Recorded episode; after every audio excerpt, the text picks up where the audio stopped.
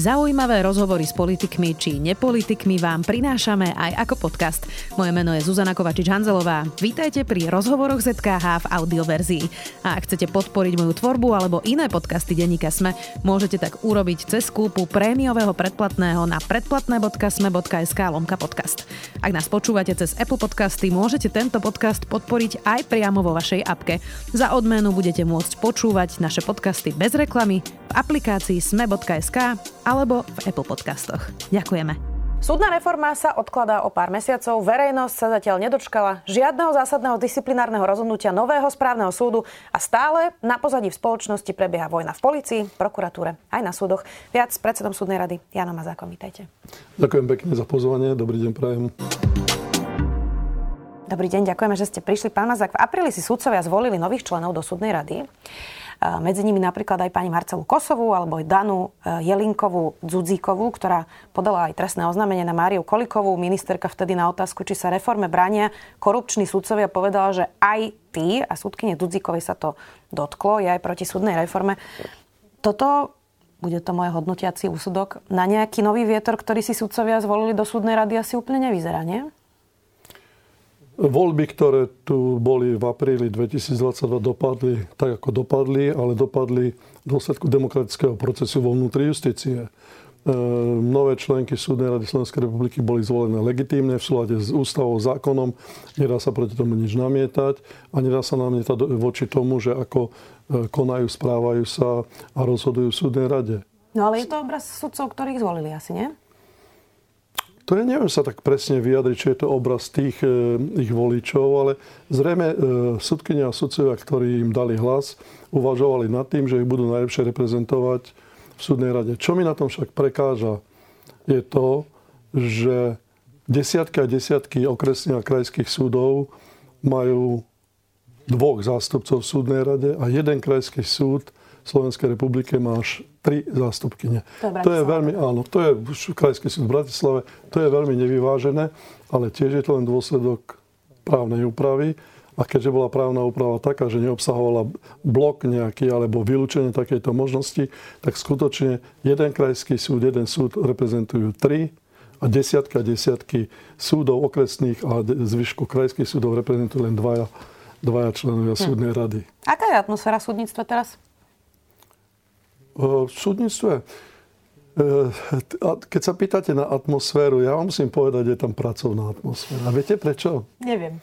No to je veľmi jednoduché. Každý sudca, každá sudkynia, každé ráno musia vstať a ísť na súd. Musia pri, študovať spisy, musia pripravať pojednávania, hlavné pojednávania, musia vynášať rozsudky, písať ich, komunikovať so svetom. Takže atmosféra je tam vysostne pracovná. Samozrejme, vy sa pýtate na atmosféru, že ako vnímajú sudcovia celý ten proces, ktorý odštartoval, dajme tomu, tesne po vražde Jana Kuciaka a jeho snúbenice, ktorý súvisí s týmov, ktorý súvisí s tým, že sa odhalilo nejaké korupčné podhubie v celej justícii, že pár desiatok sudcov, dajme tomu do 20 sudcov, bolo obvinených, niektorí boli vzatí do väzby, naďalej bežia tie, e, sa, tie trestné stíhania. No áno, tak toto teda neprispieva k nejakému pokoju, ale je to Niekto tomu hovorí očista, niekto tomu hovorí vyrovnanie sa e, s nejakými e, tieňmi minulosti alebo praktikami v justícii, ale jedno, ako sa to nazýva. Jednoducho, toto sudcom teda nepridáva na dôveryhodnosti a na dobrej povesti. Ale čo im ostáva? To, čo som vám povedal. Pracovať, súdiť. A pevne verím, že nastupujúca generácia sudcov, to častokrát vravím, už chápe, ako sa dá tomu vyhnúť? No tak skúsim sa e, trošku o tomto polemizovať, lebo napríklad pri nehode na Zámodskej ulici, e, teda na Zochovej ulici, pardon, sudca Filo hovoril, že on nevidel žiadny dôvod na to, aby vysvetloval verejnosti svoje rozhodnutie o nevzdatí do väzby práve toho opitého vodiča dedečka. E, a tu sa spustili linča aj na jeho osobu a on napriek tomu hovoril, že to nebude vysvetľovať rozsudok, on ho napísal. E, ako je možné, že sudcovia niektorí, a tento sudca je pomerne mladý sudca, nie je to žiadna stará škola, ani pri takto závažnej téme, keď vidia, že vlastne je to veľmi emotívne, že celá spoločnosť tu naozaj dosť dlho nič neriešila, že ľudia nerozumejú, čo je väzba, čo je trest a podobne, sa nepostaví a nevysvetlí verejnosti a nemá ani pocit, že by to mal urobiť. E, tak sa pýtam skôr na to, že ako vlastne sudcovia vnímajú v kontexte ako keby spoločnosti svoju úlohu e, a tá atmosféra ako v tomto zmysle, že či rozumejú, že vlastne sudca môže byť niekto aj dobrý, ale keď občan nemá dôveru v ten súd, tak je nám to vlastne asi na nič. Dobrá polemika, dobré otázky, ale e, sudca Filo zrejme usúdil, že v takomto ohromne citlivom prípade, keď rozhodoval o tom, že či zoberie alebo nezoberie do väzby obvineného, by bolo už asi nenáležité viacej povedať, ako napísal do uznesenia, ktoré napokon e, podliehalo sťažnostnému konaniu, bola tam podaná sťažnosť a nakoniec obvinený skončil vo väzbe. A ja som ten jeho prístup pochopil. Samozrejme, ja som oveľa starší, oveľa viac skúseností mám. Ja by som pravdepodobne sa postavil pre tie kamery a pokojne by som to prerozprával ľudskou rečou, nie že by právnická reč nebola ľudská, ale, ale je to niekedy zložité. On usúdil, že v tomto citlivom prípade by zbytočne už pridával, ako by som povedal, lial teda olej do ohňa a možno, že to aj veľmi dobre urobil, lebo už ako náhle rozhodol, sa spustila lavína útokov voči nemu. A toto bolo také, že z časti sa to dalo pochopiť, ale z sa každý mal aj zamyslieť nad tým, že aký je to sudca. A ten sudca skutočne je jeden dobrý, čestný, bezúhonný človek. Nie sú s ním problémy. Možno, že má rozhodnutia, ktoré otvárajú otázniky, ale tie sú riešiteľné v opravných konaniach a v tomto prípade kritika jeho uznesenia bola ozaj veľmi patričná a objavila sa e, v sťažnosti prokurátora. Dobre, skúsim to inak. Nie je toto alibizmus, lebo viete, Napríklad aj my novinári, aj iní ľudia idú s kožou na trh, ideme so, svojou tvárou prosto komunikovať, pýtať sa otázky a podobne. A potom sudca, ktorý má nárok na policajnú ochranu, má imunitu, eh, a mal by byť aj osobnosťou, sa nepostaví pred kamery a nevysvetlí svoj rozsudok. A teraz nejde ani len o to, že napísal ten rozsudok, ale veď predsa keď človek, občan, obyčajný vidí z živého mesa a kosti vlastne človeka, tak tiež má tendenciu mať k tomu inú emociu, ako keď si na papieri prečíta tri právnické vety. Ehm, nemali by práve sudcovia byť lídrami eh, v tom, že idú s kožou na trh a aj nepríjemné veci komunikujú spoločnosti? Asi na to nie je vhodné obdobie. Eh, spoločnosť je trošku vysadená voči eh, sudcom, vníma ich ako nedôverednú skupinu ľudí, vníma ich ako ľudí, ktorí majú obrovskú moc v rukách, nedôveruje im a mm, je veľmi ťažko vysvetľovať na základe jedného prípadu, niečo, čo je také, by som povedal, všeobsiahle. Čiže v tomto prechodom období chápem aj zdržanlivosť sudcov, aj chápem to, že nechcú vystupovať na verejnosti a napokon sa aj potvrdilo, že verejnosť e, ešte nedorastla do tej miery, aby pochopila, že sudca rozhodol, opravný súd zmenil jeho rozhodnutie, nič sa nestalo, svet ide ďalej. Všade inde, kde justícia má vysoký stupeň dôveryhodnosti a veľmi dobrú povesť požíva, Dánsko, Fínsko, Nemecko, všade takýto prípad by nevzbudil nejaké osobitné emócie, zobrali by to ako fakt, nevzal ho do väzby opravný súd. Dôvody a, ale tiež by tam sudca sa nepostavil a nejak veľmi to nevysvetloval, pretože verejnosť by to od neho ani nevyžadovala. Teraz to tu vyžaduje, ale vyžaduje to preto, lebo skutočne e, veľ, vysoký stupeň nedôvery vlastne otvára stále nové a nové otázky. Prečo tak urobil? Je to taká vážna vec, ojediná, tragická. Mal by zohľadniť to. Sudca musí zohľadniť len dve veci, ústavu a zákon.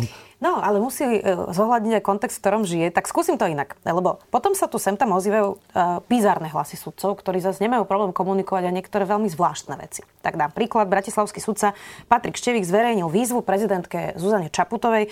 Vyzývali ju k tomu, aby sa prestala správať v úrade prezidenta ako aktivista štíriaci nenávisť medzi občanmi Slovenskej republiky, aby prestala útočiť na súdnu moc a rozhodnutia súdov len preto, že sa snaží zakryť svoj podiel viny za napätú a nedôstojnú situáciu v krajine plnej nenávisti.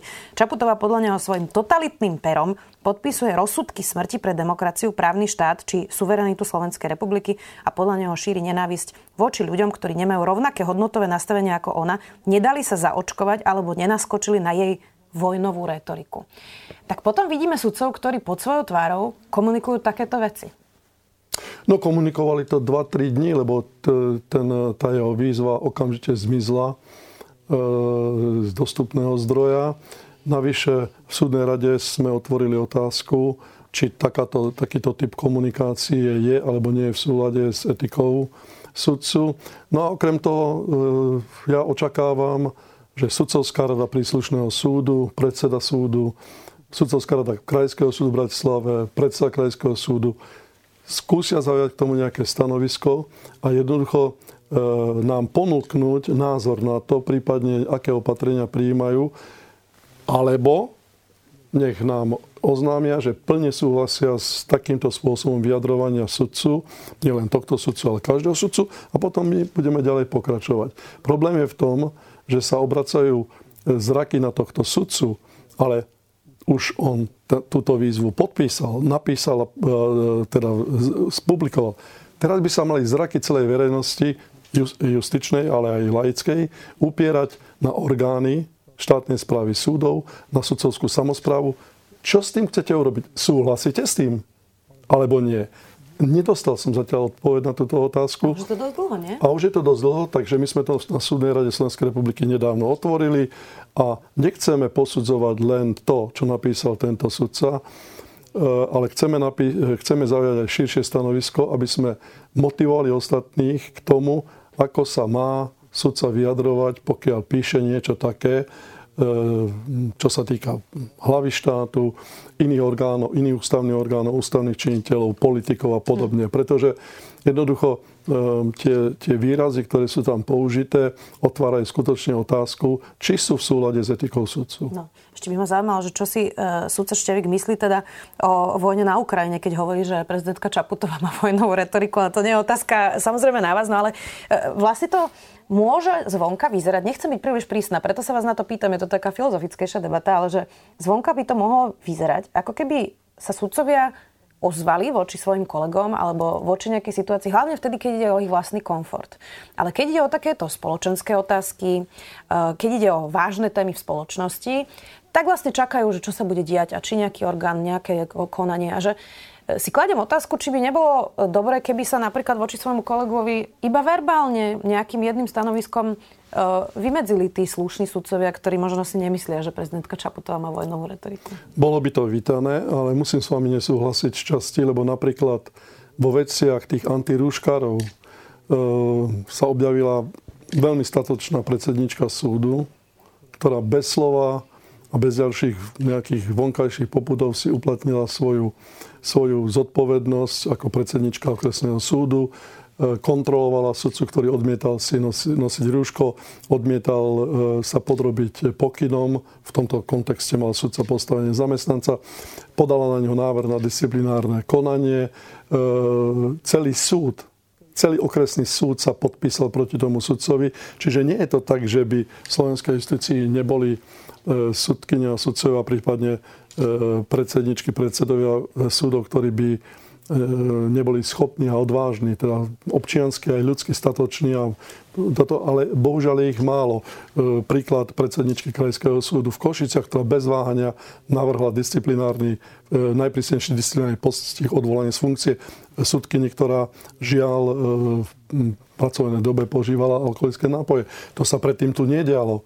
Teraz sa ukazujú tie prvé perličky, také by som povedal, ktoré boli by perličkami za minulej doby. Teraz sa začína to už e, vnímať ako niečo, čo je príspevok ku získaniu e, väčšej dôvery aj dobrej povesti. Len je to málo. A ja s vami úplne súhlasím, že bolo by treba... Ja som niektorým e, sudkyniam a sudcom položil otázku, ktorí tak trošku vajatali okolo toho listu sudcu Števika, súhlasí s tým? E, tak bola taká odpovednosť, že no, tak s tým sa nedá veľmi súhlasiť, ale, no ale teraz čo ako... Je to na sudcoch. Je to otázka, viete, veľmi jednoducho povedané určitej kultúry. Mm. E, profesionálne cti, však ja som príslušník sudcovského stavu, tak predsa to, to by sa ma malo dotknúť. Ale vidíte, ten, ten, ten, ten by som povedal, záchvat seba kritiky sa prejavil v tom, že okamžite to zmizlo, zmizlo z webu. Ako sa pozeráte na fungovanie správneho súdu? Ten už bude teraz zhruba rok, ak to dobre rátam a počítam.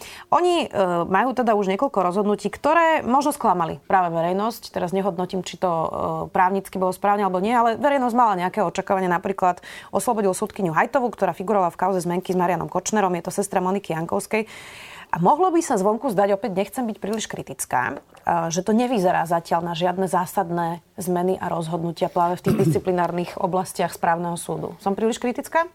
Ani nie kritická, len neberete do úvahy jeden fakt.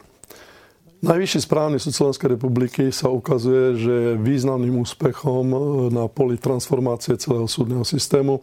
Je to autonómny e, správny súd, tvorí vlastne e, vrchol správneho súdnictva, ktoré tiež na novo sa bude kreovať. No a samozrejme je agenda disciplinárnych e, stíhaní sudkynia sudcov okrem iného je úplne nová pre nich. To predtým robili disciplinárne senáty pri Súdnej rade Slovenskej republiky, predtým ešte e, najvyšší, pri Najvyššom súde Slovenskej republiky. Teraz je to nová agenda. To znamená, že máme tam disciplinárne senáty, ktoré výnimočne dobre fungujú bez sprieťahu, v rozumnom čase, rešpektujú zákonné lehoty. Skutočne sa to rozbehlo tak, že musím vám povedať, že som príjemne prekvapený, s akým nasadením sa venujú týmto veľmi ťažkým veciam. No a samozrejme vytvárajú si základy budúcej judikatúry. To znamená, že vytvárajú si základy budúcich prístupov k jednotlivým disciplinárnym previneniam.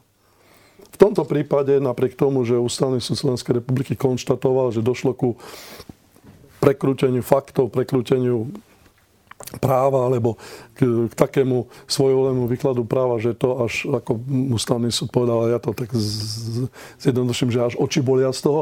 No dobre, vyvodili záver, že, že, že, že áno, bolo to porušenie ústavnosti, ale nebolo to porušenie ústavnosti, ktoré možno rovnako posudzovať v disciplinárnom konaní. Lebo konanie pred ústavným súdom a pred Najvyšším správnym súdom sú dva typy konaní, ktoré síce vyzerajú podobne, ale zďaleka nie sú podobné. E, problémom pri mojom vyjadrovaní teraz je to, že, že som to, nie, nie, že som, že som nečítal do, doposiaľ odôvodnenie. Len som ho počul. Ale ešte aj to, že spoločnosť tomuto nerozumie.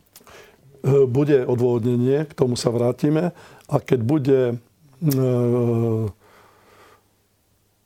také, že aby som to presne povedal, keď bude slabšie ako predpokladám, tak môžeme sa k tomu vyjadriť a z tejto cesty sa ešte dá vrátiť späť. Hej, pretože síce je to rozhodnutie právoplatné, nedá sa už napadnúť žiadnym opravným prostriedkom, ale budeme musieť nad tým zauvažovať, ako vlastne sa k tomu dá postaviť z hľadiska vývoja. Ale ide o ojedinelé rozhodnutie, s ktorým aj ja mám problémy, ja by som len kvôli tomu Najvyšší správny súd Slovenskej republiky nekritizoval, ale by som to považoval za daň pri tvorbe nového disciplinárneho súdnictva v Slovenskej republike. Nie je to alibistické. Skutočne si neviete predstaviť, čo znamená, že tam sedí e, sedia noví ľudia. Tí ľudia prišli nielen zo súdnictva, z akadémie, sú tam dokonca dvaja univerzitní profesori, myslím. Oni, to schopnosť súdiť to nie je až také jednoduché, ako by sa niekomu zdalo a také e, jednoduché porovnanie. Však ústavný súd to uzavrel, vy sa tým necítite byť viazaný oni sa cítia byť viazaní tým, čo oni zistia v tom disciplinárnom konaní. Hm. Veľmi ťažká, ťažko uchopiteľná téma. Mám ešte jednu uh, takú konkrétnu tému. Uh, hoci by to mohlo potom vyznievať, že sú tu len takíto sudcovia, to tým vôbec nechcem povedať, ale treba riešiť problémy, veď na to uh, sme hlavne my novinári tu. Sudca Mozner je najnovšie predseda trestnoprávneho kolegia na Najvyššom súde a pritom ho napomínal ústavný súd už, myslím, dvakrát, že má veľké prieťahy, naposledy aj v nástekovom tendri. Zvolila ho teda väčšina sudcov, tak ako vlastne sudcovia narábajú s tou svojou mocou, tými hlasmi a koho si vlastne volia. E, ako reprezentantov v súdnej rade napríklad, alebo ako predsedov trestnoprávneho kolegia, alebo zatiaľ to vyzerá, ako keby boli veľmi kolegiálni, ako keby neriešili oni sami tie svoje problémy. Bude veľmi striktný. Pozvite si niekoho z trestného kolegia Najvyššej Slovenskej republiky alebo sudcov, ktorí patria k voličom, povedzme tých troch členek Súdnej rady Slovenskej republiky. Ja sa k tomu nevyjadrím, pretože to je pre mňa problematické. Problematické z viacerých e, dôvodov, ale ten najzásadnejší dôvod je, že ja by som určite uvážil voľbu človeka, ktorý čeli, dajme tomu, disciplinárnym konaniam a ktorý má problémy, napriek tomu, že ide o kvalitného sudcu, ide o sudcu, ktorý má dôveru svojich kolegov, tu môže mať naďalej, ale je to verejná funkcia, ktorá je veľmi významná predstavuje vrchol v podstate v trestnom súdnice Slovenskej republiky, bol zvolený. To je zase ten problém. Tu sa nedá nájsť chyba, pretože tí, ktorí ho zvolili, mali právo ho zvoliť. To nespochybnem. No, ja len, že Čiže treba sa ich niečo nám to môže no, naznačovať. No, ich, ich, ich sa treba spýtať, prečo tak konali, lebo ja osobne e, vám poviem, že, že nerozumiem tomu, prečo mm. zvolili. Ale stalo sa to. to. To je niečo, čo vlastne by si sudcovia mali uvedomiť, že verejnosť veľmi pozorne sleduje aj takéto ich rozhodovanie, nielen rozhodovanie trestných vecí, obchodných, občianských, správnych, ale aj rozhodovanie, ktoré sa týka ich e, funkčných postupov a vnútorných vzťahov, organizačných vzťahov. Ja tiež, keď som to e, počul, že ho zvolili, ja som to zobral ako fakt. Hmm. No, uh, mohol by byť problém aj chyba nejakých výraznejších osobností vo vedení súdnictva? Leadership, ako tomu hovoríme takým tým anglickým názvom, lebo uh, v podstate ako keby v tých náročnejších voľbách niekedy vyhra, vyhrajú takí tí stredovejší kandidáti, keď to tak nazvem. A mohlo by sa opäť zvonka zdať, že máme teraz neveľmi výrazného predsedu ústavného súdu a nie úplne výrazného predsedu najvyššieho súdu. Možno výnimka je trochu pán Hrubala, predseda špecializovaného trestného súdu. Tak chýbajú nám vo vedení súdnictva vlastne výrazné osobnosti? Viete, museli by sme zadefinovať, čo to je výrazná osobnosť. Môj názor je skôr taký, že e, voľby alebo menovanie e, takýchto funkcionárov trochu závisí aj od toho, ako ich vníma celé okolie.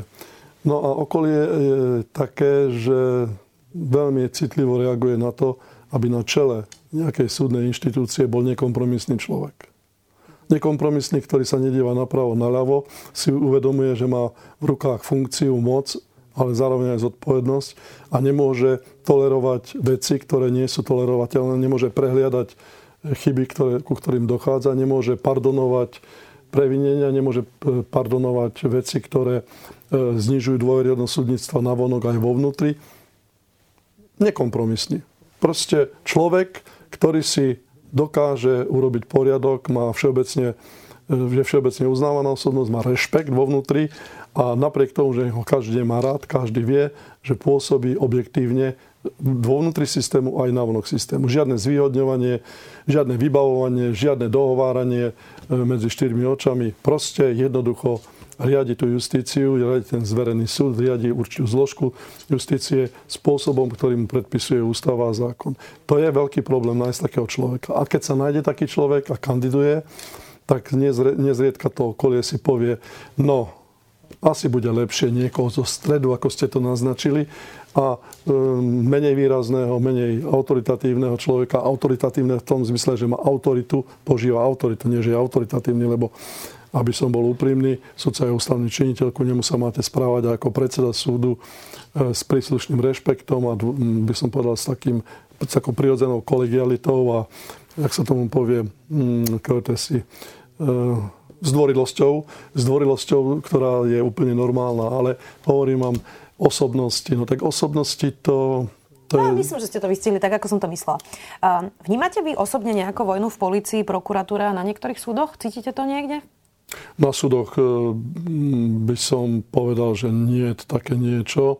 Áno, môže byť nejaké pnutie, môže byť, ale viete, e, to je zase toto, vrátime sa k tomu. To... Inak položím, viete čo, pán Mazak, inak položím tú otázku, aby sme príliš neodbehli. Uh, napríklad vy máte v súdnej rade Evu Mišikovú, ktorá zastupuje niektorých, uh, ktorí sú obvinení. Uh, tak uh, cítite vy nejakým spôsobom vojnu v policii aj v súdnej rade? To už vôbec nie. Vôbec nie. A pokiaľ ide o e, e, pani Mišikovú, musím vám povedať, že ona úžasne objektívne pristupuje ku problémom, ktoré sa rokujú na súdnej rade.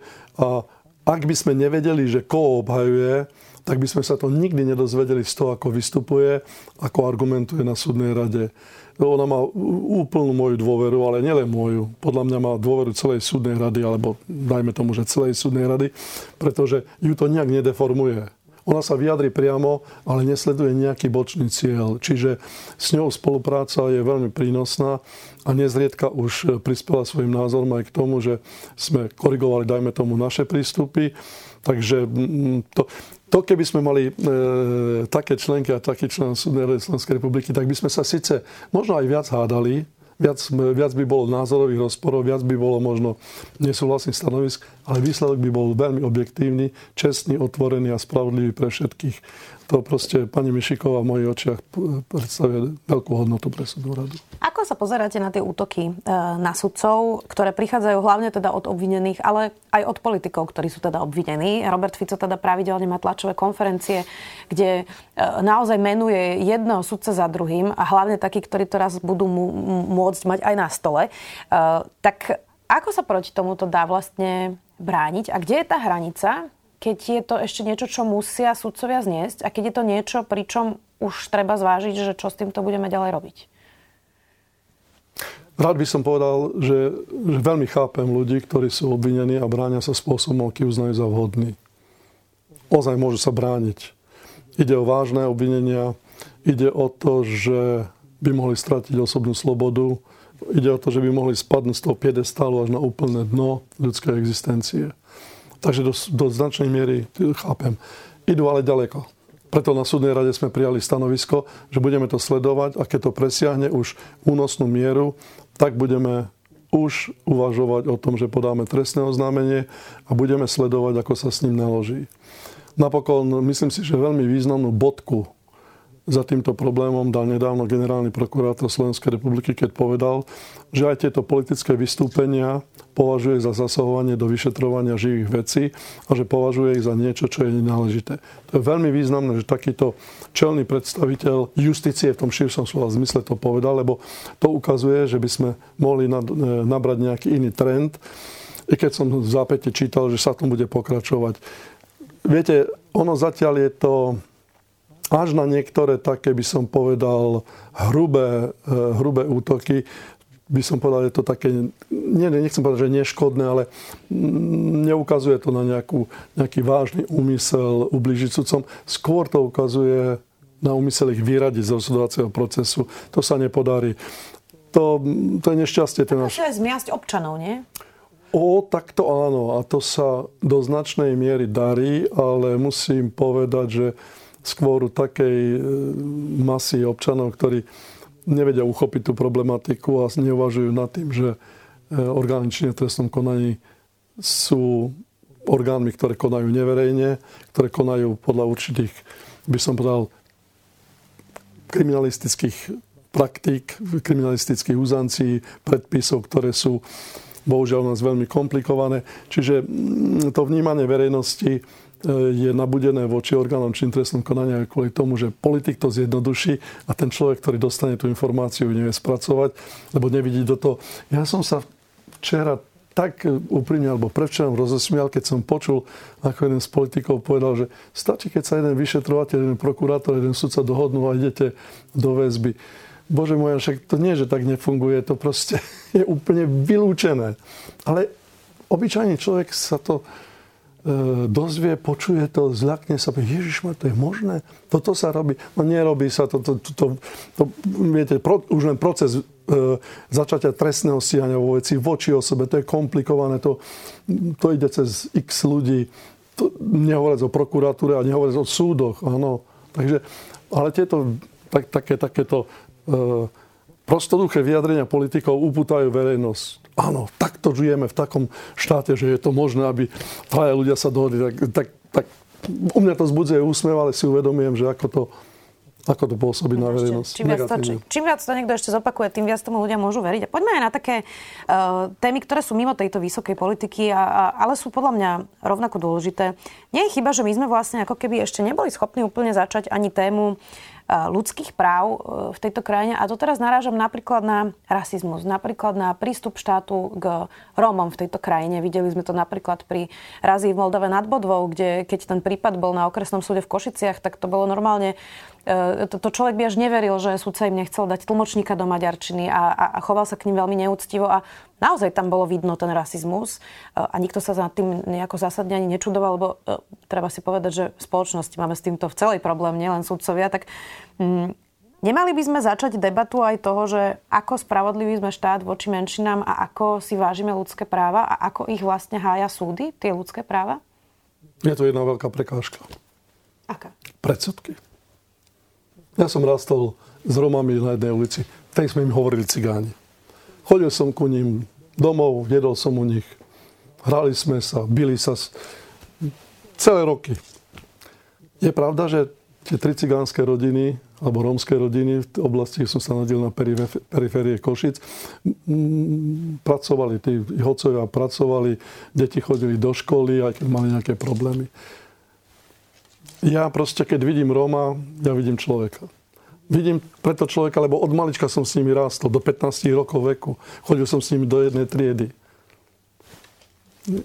A iní majú predsudky. Ja tak ne... musíme tých sudcov asi vzdelávať v tejto otázke, nie? Sudcovia, väčšinou sudcovia nie sú takí, že by, že by mali predsudky. Skôr by som povedal, že reagujú na to, ak ten Róm ktorý predsa len príde pre ten súd a nemá to náležité vzdelanie, prípadne sa tam ne, sa správa nenáležitým spôsobom.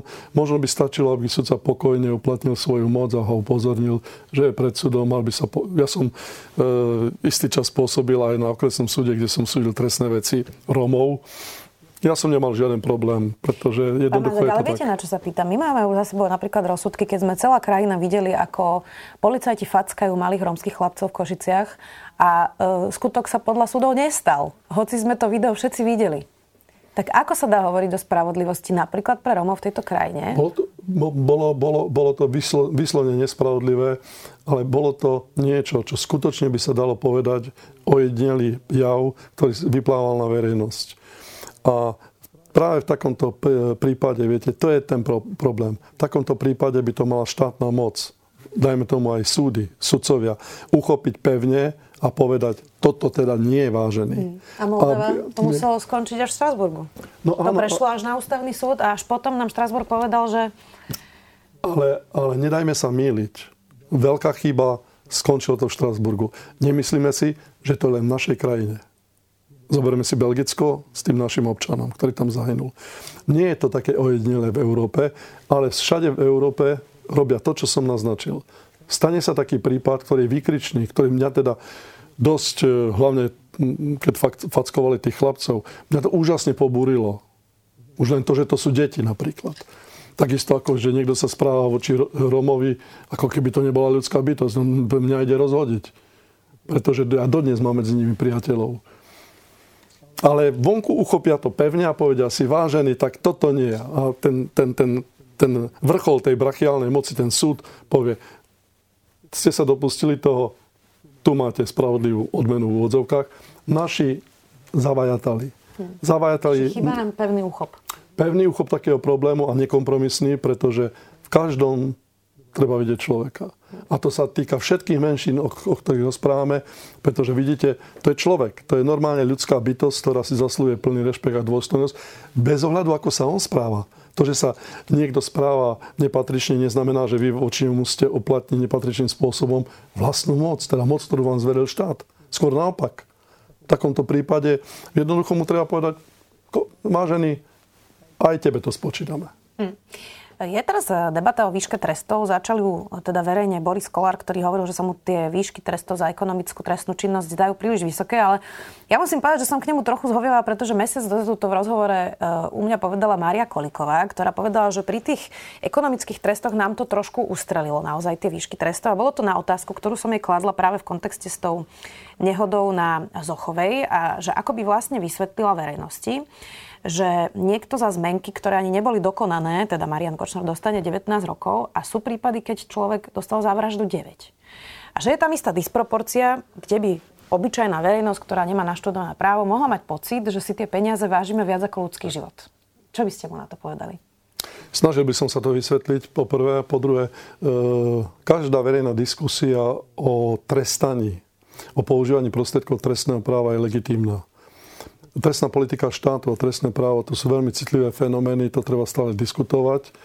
A ja mám k tomu veľmi blízko, lebo ako generálny advokát súdnej odvole Európskej únie som k tomu sám prispel k takýmto diskusiám a vyvolal som tie diskusie E, spôsobom, ktorý bol akceptovaný, pretože trestné právo to je to posledné, čo sa má používať.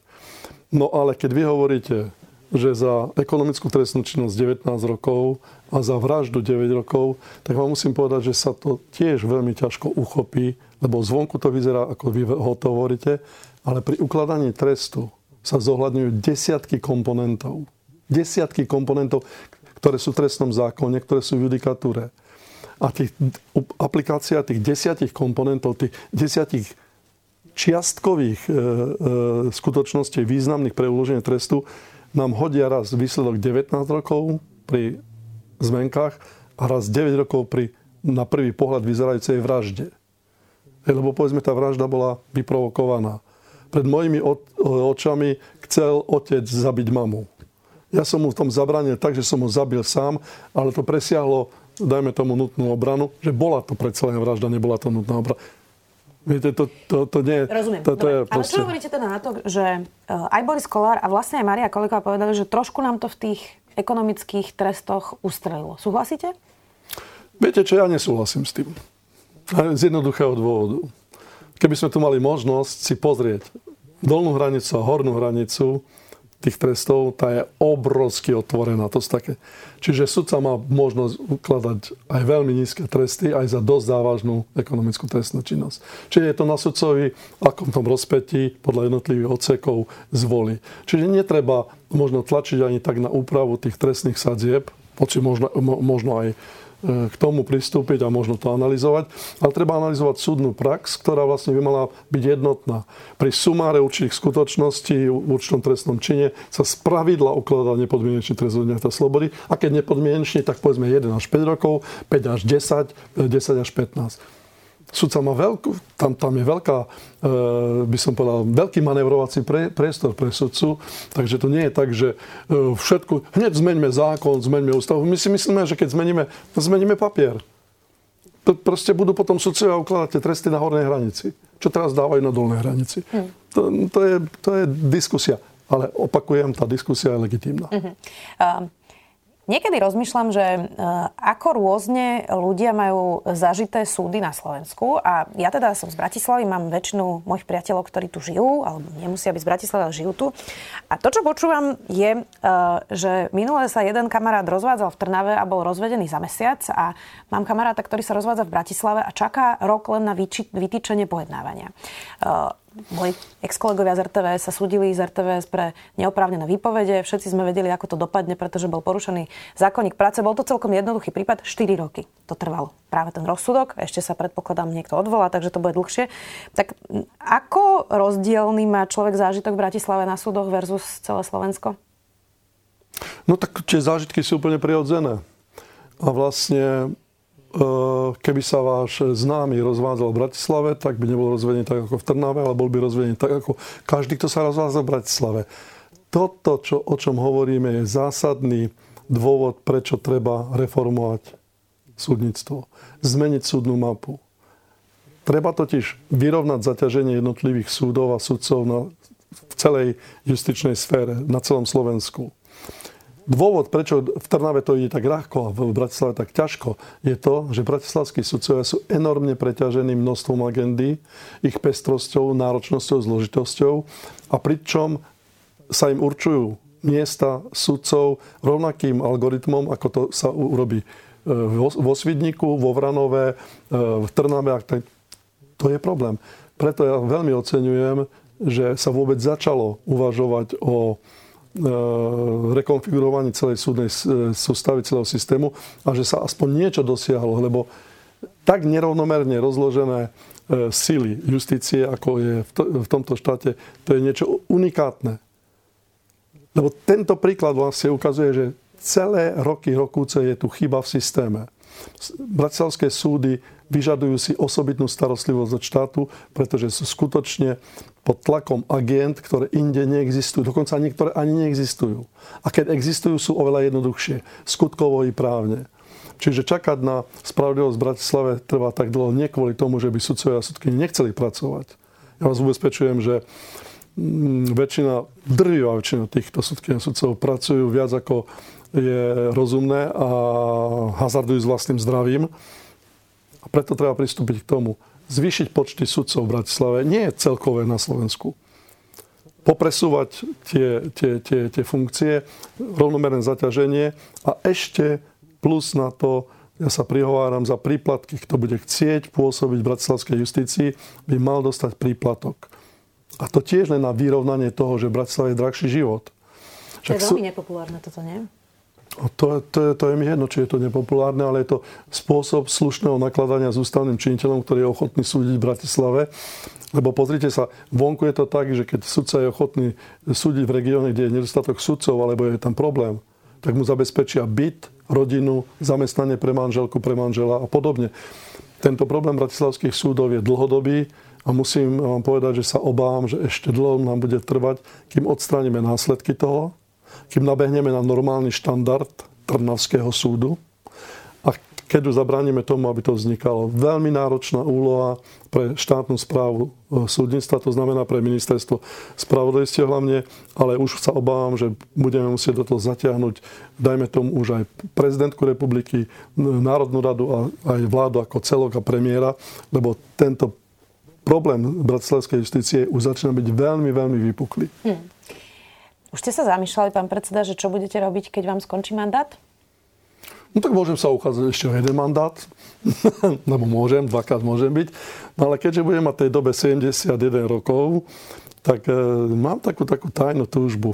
Ja tým, že som sa prijal som e, pozíciu člena súdnej rady a potom som bol zvolený za predsedu, som sa zriekol môjho celoživotného sna.